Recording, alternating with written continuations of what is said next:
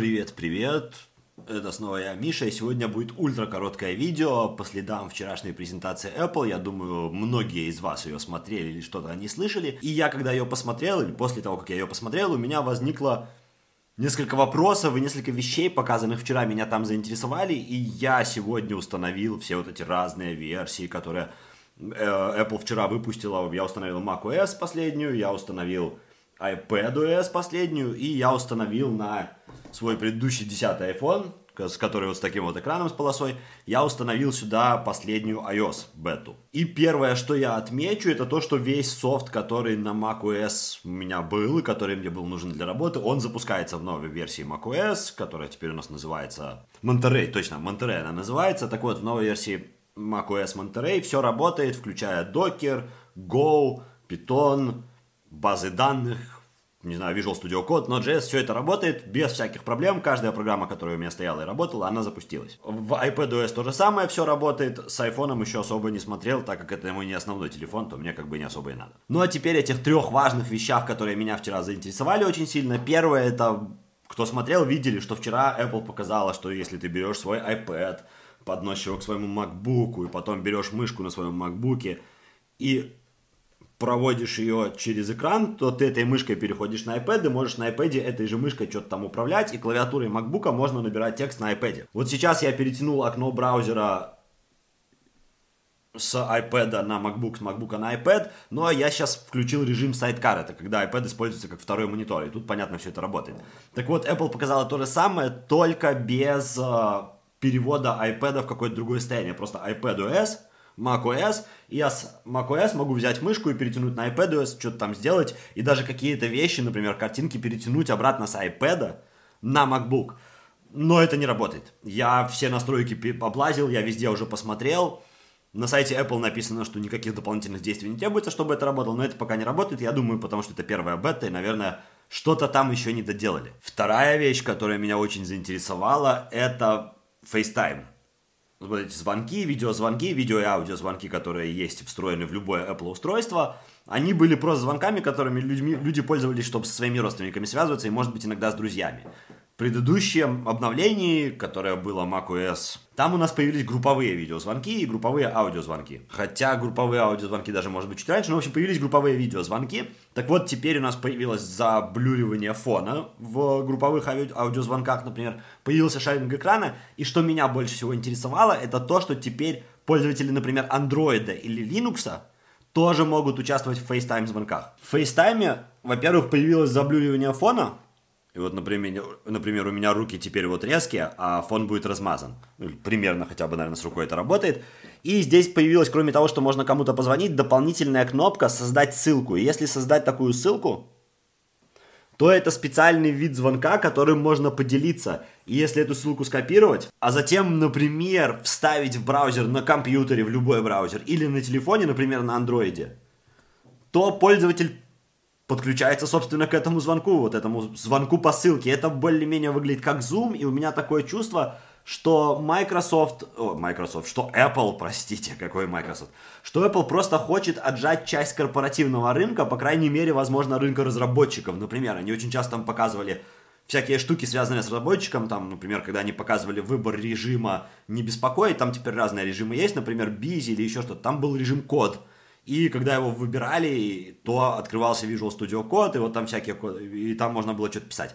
Поэтому я думаю, что э, они хотят вот часть рынка отъесть, и поэтому они внедряют функции, которые есть сейчас в Zoom.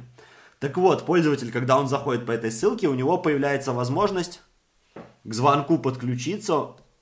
Он нажимает «Войти», здесь такая кнопка «Войти», и создатель ссылки на, в моем случае, на iPad, должен разрешить этому пользователю присоединиться. Но сколько бы я ни пробовал на разных устройствах, с разными браузерами, ничего не получается. На компьютере, ну, на том устройстве, где я открыл ссылку в браузере, всегда написано «Ожидание, чтобы войти».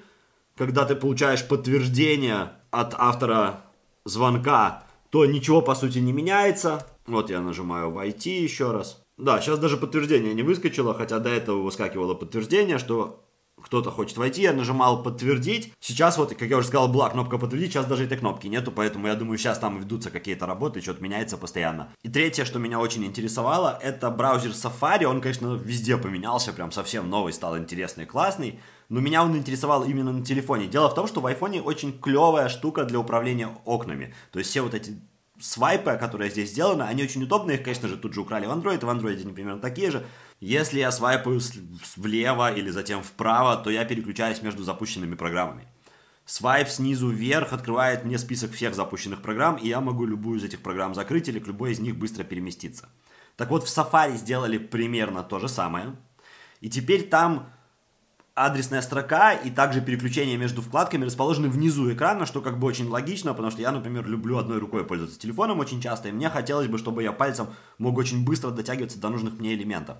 И в данном случае строка поиска или строка ввода адреса, она находится внизу, и это очень удобно, и такое я помню еще в Яндекс браузере когда-то было для iOS, не знаю как сейчас, но раньше точно было. Но главное, что переключение между открытыми вкладками теперь сделано также снизу, чуть выше, чем вот эта вот линия для переключения между программами. Свайп влево-вправо теперь переключает между запущенными вкладками, что тоже очень классно. Мне очень не нравятся анимации, конечно же, они какие-то дерганные и очень резкие. Я бы хотел, чтобы они были плавные, похожи на те, что в iOS. Но хоть так, по крайней мере, хотя бы так, сейчас это бета, я думаю, что все поправят. А свайп снизу вверх открывает мне список запущенных вкладок, я могу быстренько между ними переключаться или быстро их закрывать.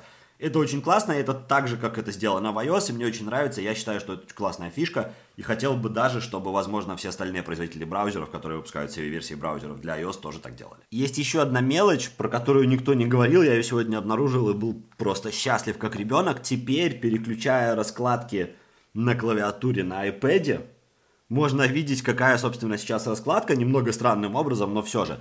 Например, английский язык показывается вот здесь вот в углу буквой А. Это значит, что язык английский. Если раскладку поменять на русскую, на белорусскую, то там написано «бе», если на русскую, соответственно, написано «ру». На этом на сегодня все. Это были три, даже можно сказать, четыре основных фичи, которые меня заинтересовали после того, что Apple вчера нам показала. Две из них, к сожалению, пока не работают вообще или не работают так, как они должны были бы. А две других работают прекрасно. И последняя фича с показом раскладки клавиатуры это вообще просто самое главное, что надо было сделать на iPad. Если тебе понравился этот ролик, ставь лайк. Не забывай подписываться, если ты ничего не подписан и не хочешь пропускать мои другие видео, пиши в комментариях, что ты думаешь про презентацию Apple вчера или вот про эти фичи, или про то, почему они не работают и вообще зачем они нужны. Ну а я с тобой не прощаюсь, это интернет, скоро увидимся. Кстати, вот этот функционал с тем, что можно курсор мышки с MacBook на iPad и обратно, и вообще... Он, конечно, очень классный, он, наверное, смотрелся бы великолепно, если бы я смог его увидеть, конечно. Но я думал, где его применять, и не особо пока придумал. Единственное, что может быть какой-то файл, который я сделал на iPad, перетянуть на компьютер, чтобы не использовать AirDrop или там какой-нибудь файлообменник. Но я сомневаюсь, что можно будет это делать с большими файлами. Представляю, я снял видео на iPad гигабайт на 5 и просто хочу мышкой перетянуть на MacBook. Сомневаюсь.